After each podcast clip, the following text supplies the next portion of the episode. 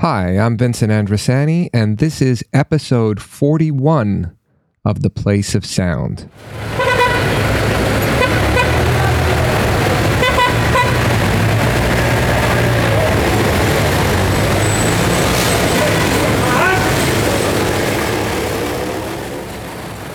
Thanks very much for tuning into this episode, and thanks also to those who've been following along with the last few episodes of the show. For those who are listening for the first time, The Place of Sound is a show that explores the theme of space, or the social geography, using sound and listening. We do so through a variety of audio media production formats, so you can expect to do a few different types of listening in a single show. Episodes consist of what we refer to as audio portraits, or oral history-style interviews that explore the topic of home. Soundscape compositions, which use everyday sounds to communicate the personal and social significance of a given place. And we typically end the episode with a short documentary-style piece that explores the place-based identity of the producer. The aim with these projects is to allow the producer to think about the places that made them who they are today. These are the types of projects you can expect to hear on The Place of Sound, and all of them are produced by students here at Carleton University. They're what gets produced in comms forty-five oh one, Digital Media Production, a fourth-year workshop course in the Communication and Media Studies program.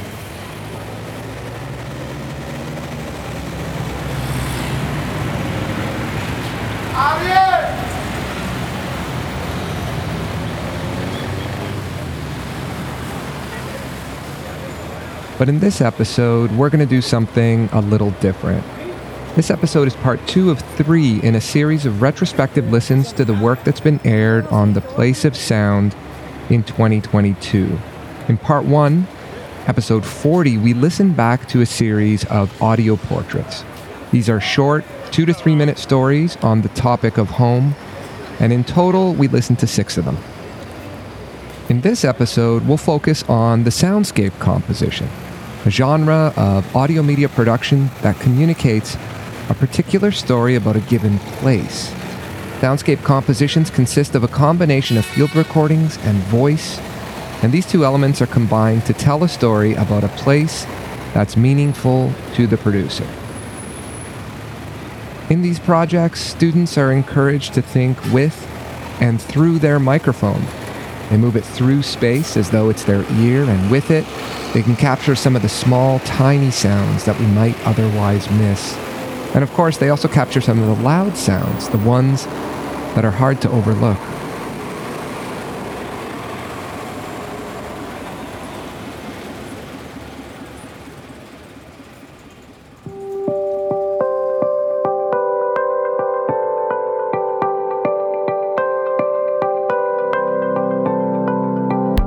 The voice that you'll hear in each piece is the narrator, or the producer, who invites us into the space and guides us through it. Their aim is to find the right rhythm to speak when we, the listener, need to know more about where we are and what we're hearing, but also to remain silent at times and to let the sounds do the talking.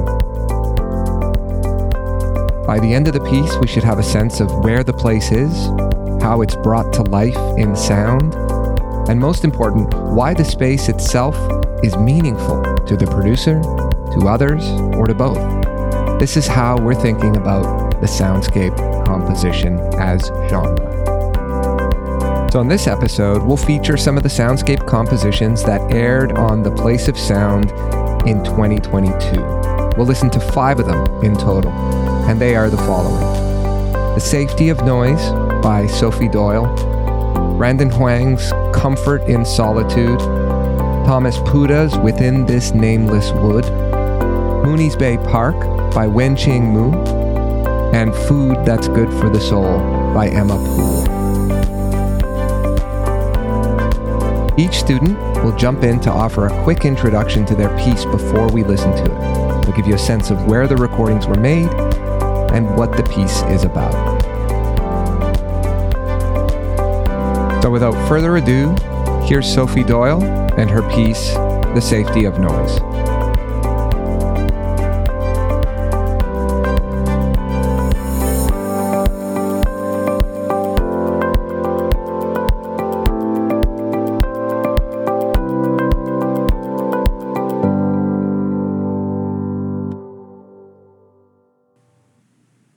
seventeen, silence felt unsafe.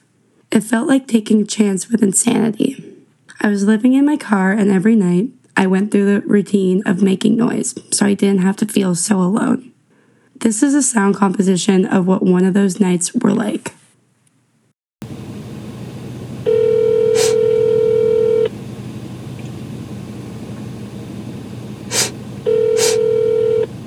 You have reached nine zero two eight four one zero zero six six. Please leave your message after the tone. Hey, um, it's Sophie.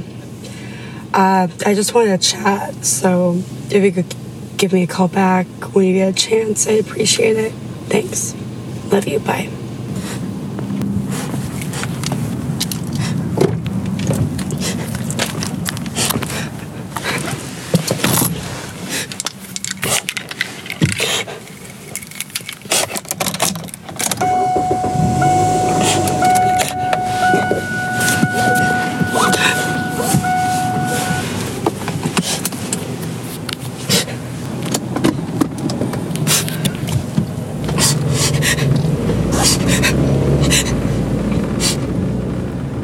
People often loathe the existence of noise.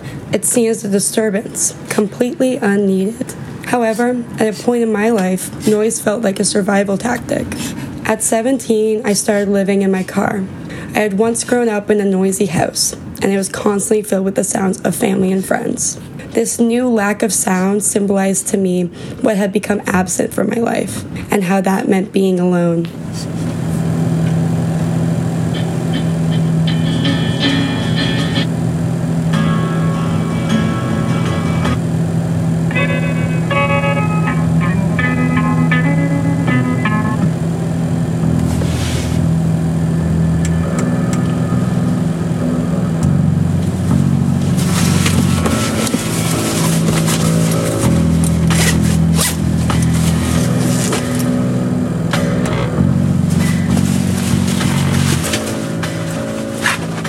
I had become very familiar with the parking lots in my area. It was there that I would start my routine of making noise. I would play music throughout the night and would let the car run despite the risk of it going dead. It almost felt like if there was noise, I could pretend I was safe and I was just an old teenager.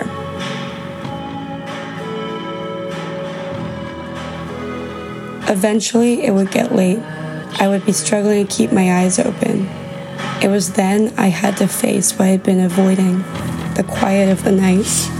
Nothing's gonna take you from my side.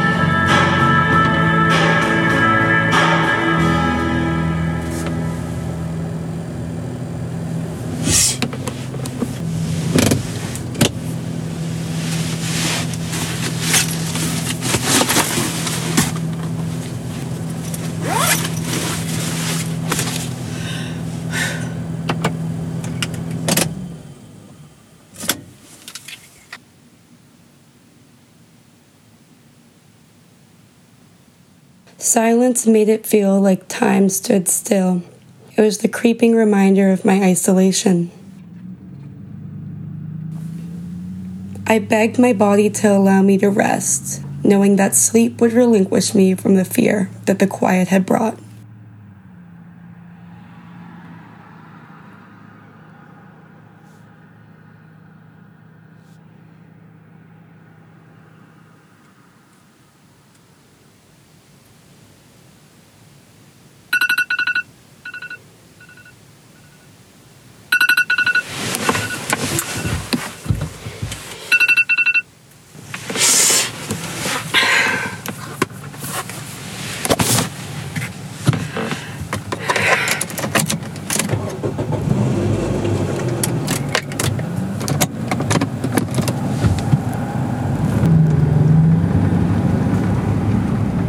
My alarm felt like a safe haven.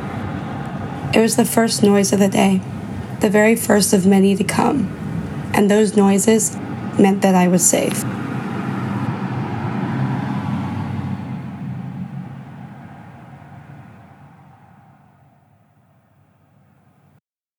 Hello everybody, my name is Brandon Huang, and I am a fourth year Communications and Media Studies student at Carleton University.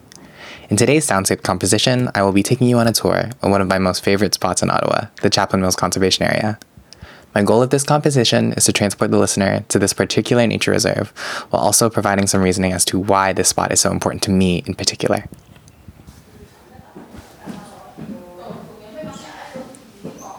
It's a crisp, snowy Friday afternoon in Barrhaven, and a group of my aunts are gathered at my house to visit my parents like they do every weekend. Being raised by Chinese immigrants, the sound of loud Cantonese and banging pots and pans is a pretty regular thing for me to wake up to. As a kid, we would have mini family gatherings every weekend if everyone was free. My family would gather together in the kitchen, and everybody would help cook. My aunts would also come over every Monday night like it was poker night, but instead of poker, it would be mahjong, and instead of drinking beer, my mother would make green tea for all of my aunts. I've heard these sounds since I was a fetus in my mother's womb, so I'm pretty accustomed to the noise, but there are still some times when all I want is some peace and quiet to myself. The idea of solitude is something that I always found comfort in. Being who I am, I tend to have a lot of thoughts that race through my head, and it's been like that since I was young. Even as a teenager, my mind has always been busy, making the noise at my house a little too much sometimes. This often prompted me to explore the neighborhood, leading me to find one of my favorite places, the Chapman Mills Conservation Area. This place holds a lot of memories for me since I discovered it in high school. This was a place where all of my friends would come late at night during the summer, either just to walk down the path enjoying each other's company, or to sit by the water talking about what we wanted to do and who we wanted to be in the future. It's a place where I could be alone and just cry my eyes out with no judgment. Being in the suburbs, the conservation area was not completely isolated from city noise, but that doesn't take away from its charm. It's the perfect balance of nature and urban environments for me. In the winter, the path is covered with snow, and the lake is slightly frozen over, but you can still hear the sound of running water. The sounds of cars driving by can be heard in the distance as the path is next to a main road. As I walk through the path, I hear the wind blowing past me, and the sound of my shoes making prints in the snow. These sounds greet me with a sense of familiarity, reminding me of all the time that I've spent just sitting by the water as I approach my favorite spot, which happens to be right under a bridge, making the sounds of cars passing by even louder. As I situate myself on one of the rocks, I look into the lake and gaze into the water for just a minute. This is where I came when my father was in the hospital when I was a teenager. At the time, I was constantly around my family, but I had never felt more alone. Even though I knew everyone meant well and was concerned about my well-being, I was also aware that they were all dealing with the same situation themselves. When the noise would become too much, this was the only place I could come to be alone and listen to the birds chirp while reflecting on how I felt. The sounds of cars driving by was just enough for me to drown out the constant stream of consciousness happening in my head, and just focused on the little sounds. It was just quiet enough for me to reflect, while also not letting my mind wander too far from the beautiful scenery in front of me. This situation led to a light smoking habit, but provided a lot of clarity for my emotions. Looking at the lake while being under the bridge reminds me to allow myself to slow down and take in the environment around you. Even if you are hurting, there is so much around you that is beautiful, and even if you are not okay right now, everything will be eventually. My name is Thomas Pouta. I'm a fourth-year Communication and Media Studies major, and in this project, I wanted to revisit a space that lived in the back of my mind for a very long time. I happen to be fortunate enough to live right beside a forest, and it's very undisturbed by most people. I thought it would work amazingly as a space to record with its many sounds and different experiences. Within the nameless wood, I stand in the middle of a patch of land untouched by society.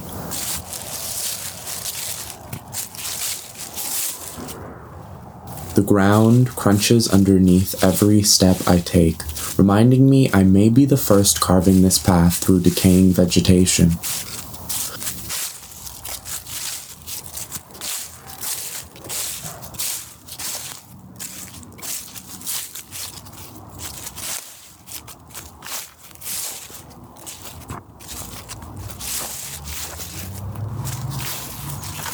The sky is filled with gray storm clouds, perhaps relinquishing space after a heavy rainfall or warning of further coming thunder.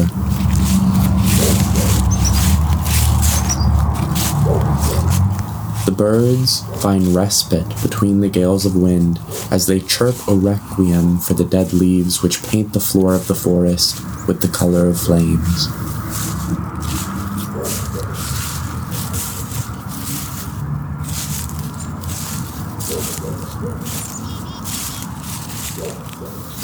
This space is reminded of the world around it constantly.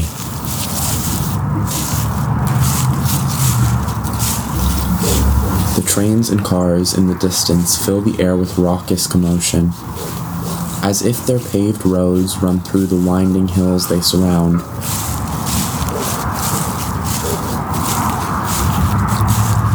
How could a space bordering so much life be left nameless? Did the abandoned park planted at its center warrant its loneliness? The wind picks up as I sit against a boulder planted in the middle of a broken sandbox. How did it get here?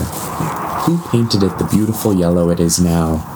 The more I question this solitary forest, the more the clouds block out the sun and sky.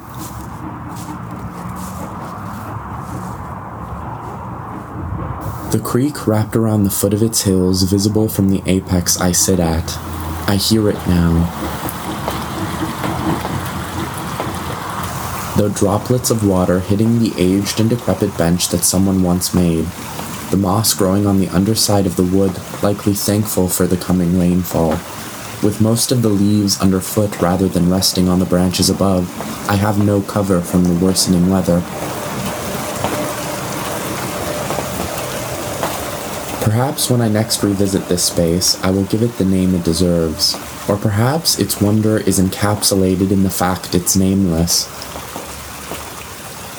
It needs not a name, just someone to walk its paths and listen.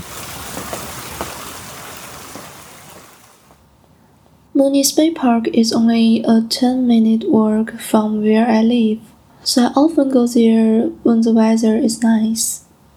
Autumn seems to be particularly longer in Ottawa this year. Warm sunshine, colorful fallen leaves, children playing, flock of birds, and the Golden Lake are the most romantic elements in autumn for me. On a short afternoon, I felt the beauty of autumn in Mooney's Bay Park.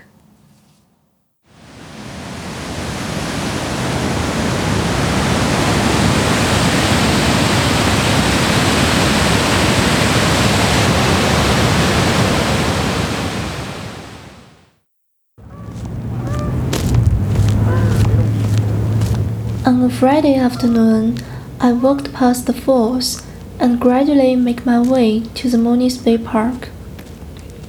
The park is near where I live, so I often go there when the weather is nice. The autumn seems to be going on a little longer in Ottawa this year. I walked into the lawn and stepped on the fallen leaves. Children frolic on the rides in the distance, and a plane circled overhead. Oh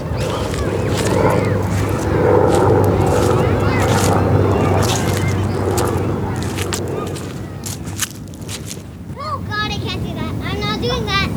I'm gonna try this. I'm gonna try and climb up this. Okay. I walked to the swing, sat down, quietly watching the little girl playing with her friends. Her father is chatting with other children's parents. I suddenly feel that time is slowing down, and the scene is so beautiful.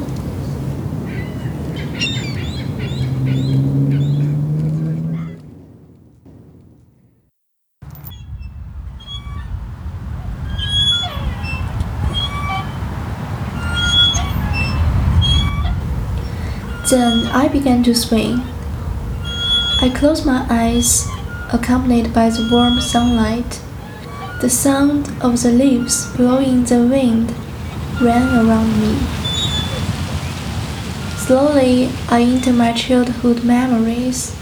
One moment, I was playing with my friends in the small square in front of my home, swaying and constantly urging my parents to help me swing higher.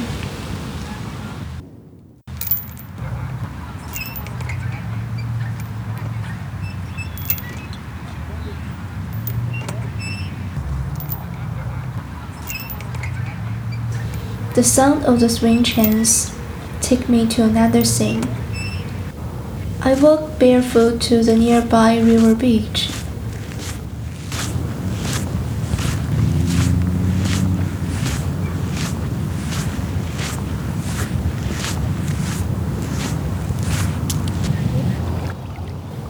The lake is sparkling in the sunlight.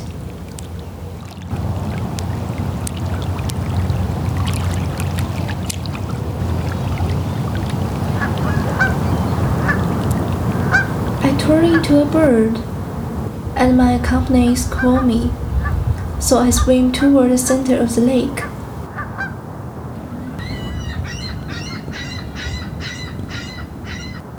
We all hate the unpleasant calls of seagulls, so we flap our wings quickly on the lake, fly toward the sky.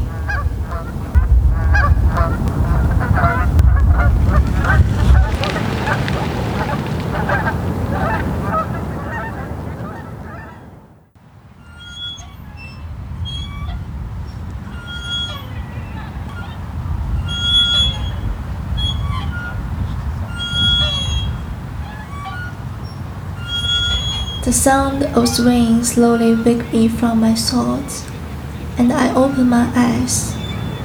I get up and leave. In my last year in Ottawa, Mooney's Bay Park let me experience the beauty and warmth of the autumn.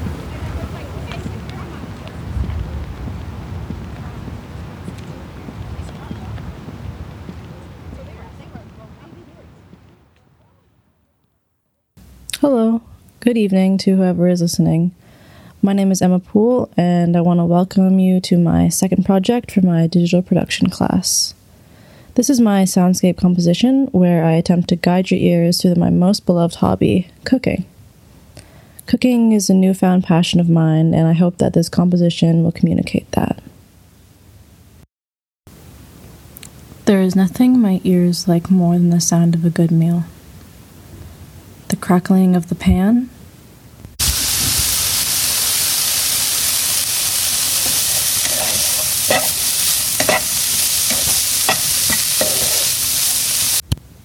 the bubbling of boiling water,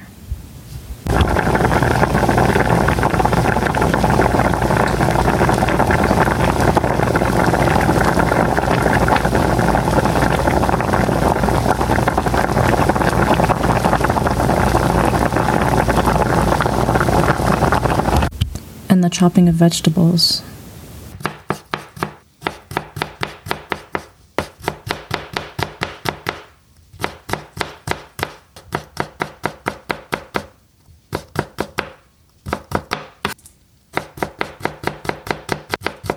My food journey has been a long one, so let's talk about it while I make a meal for my roommates. Today I'm making an almond crusted chicken and veggies, but not before I brew myself a nice cup of tea.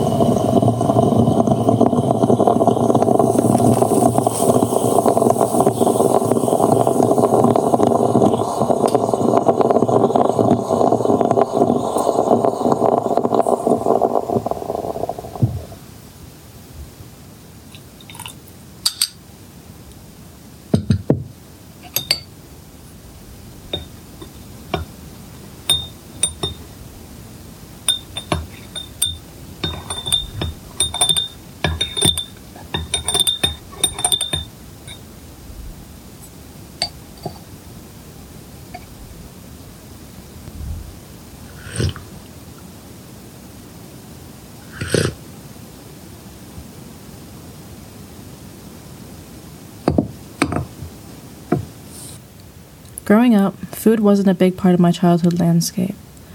My mom did most of the cooking because I think she thought that it was her place and duty as a mother, but possibly also because all my dad could make were cheese sandwiches. And by cheese sandwiches, I'm not talking grilled cheese. I'm talking plain old mozzarella cheese between two slices of white bread. Although I'm grateful that my mom and dad tried their best to keep us nourished, their lack of passion or interest in the art definitely made itself known when eating their food. When I look back on my life now, I think my passion of food has always been there. My favorite thing to do was play restaurant, a game where I would steal my mom's pantry items and mix them with whatever I could forage outside. And of course, my number one customer was always my younger sister. Flashing forward now to university, when I left home, I wasn't anticipating the discovery of what was and what has become such a deeply rooted passion. My parents were generous enough to pay for my meal plan on campus, and although everyone has had their qualms with the C A F, it was where I began to open my palate to new flavors, which made my impression of food go from black and white to technicolor in such a short period of time. All of a sudden now, I'm twenty-one years old in my fourth year of university, and we've all battened down the hatches, shielding ourselves from the threatening virus that's wreaking havoc on our fellow humans. For me, it was an experience that rocked me to my core and exposed me to some of the darkest moments that I could never have even anticipated. I needed something to do to distract me from the unfortunate events that burdened my brain on a daily basis. I started cooking. It was fulfilling to do something with my hands and turn my brain off while creating something good for the soul. I knew there was something about cooking that appealed to me. I didn't know what it was then, but I do now. Along with the much-needed distraction, it gave me a sense of competence that I had never had before. I had been a terrible student, athlete, artist, and to be honest, I felt the frustrations of watching my friends excel at everything while I struggled with everything. When I started cooking daily, it lent my life a purpose that it so desperately needed at the time, and still to this day. It has turned into a hobby that I will take with me for the rest of my life, and I guess at the end of the day, I'm thankful for the space that let me explore this hobby of mine. Mm-hmm. Mm-hmm. Mm. Mm-hmm. Mm-hmm. Nice bite. So good.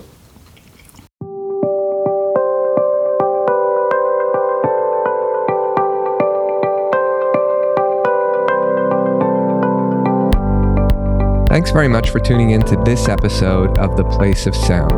But before I sign off, a couple of quick notes. A reminder that what we've listened to here in this episode is only a fraction of the work produced in association with this project. If you're interested in checking out more, have a look at the place of sound dot c a, where you're not only able to hear more audio media, but in some cases, to see some of the original photos and the writing that students produce to go along with it. There's also a featured work section on the site's blog where you can access some notable individual projects. And in the classes section, you can have a look at some of the work produced in each of the previous semesters. And lastly, under the listen link, you're able to access the show's archive and listen back to any episode of the show that you'd like to hear.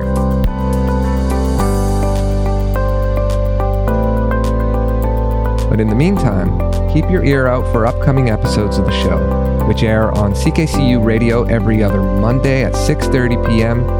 and are available wherever you get your podcasts.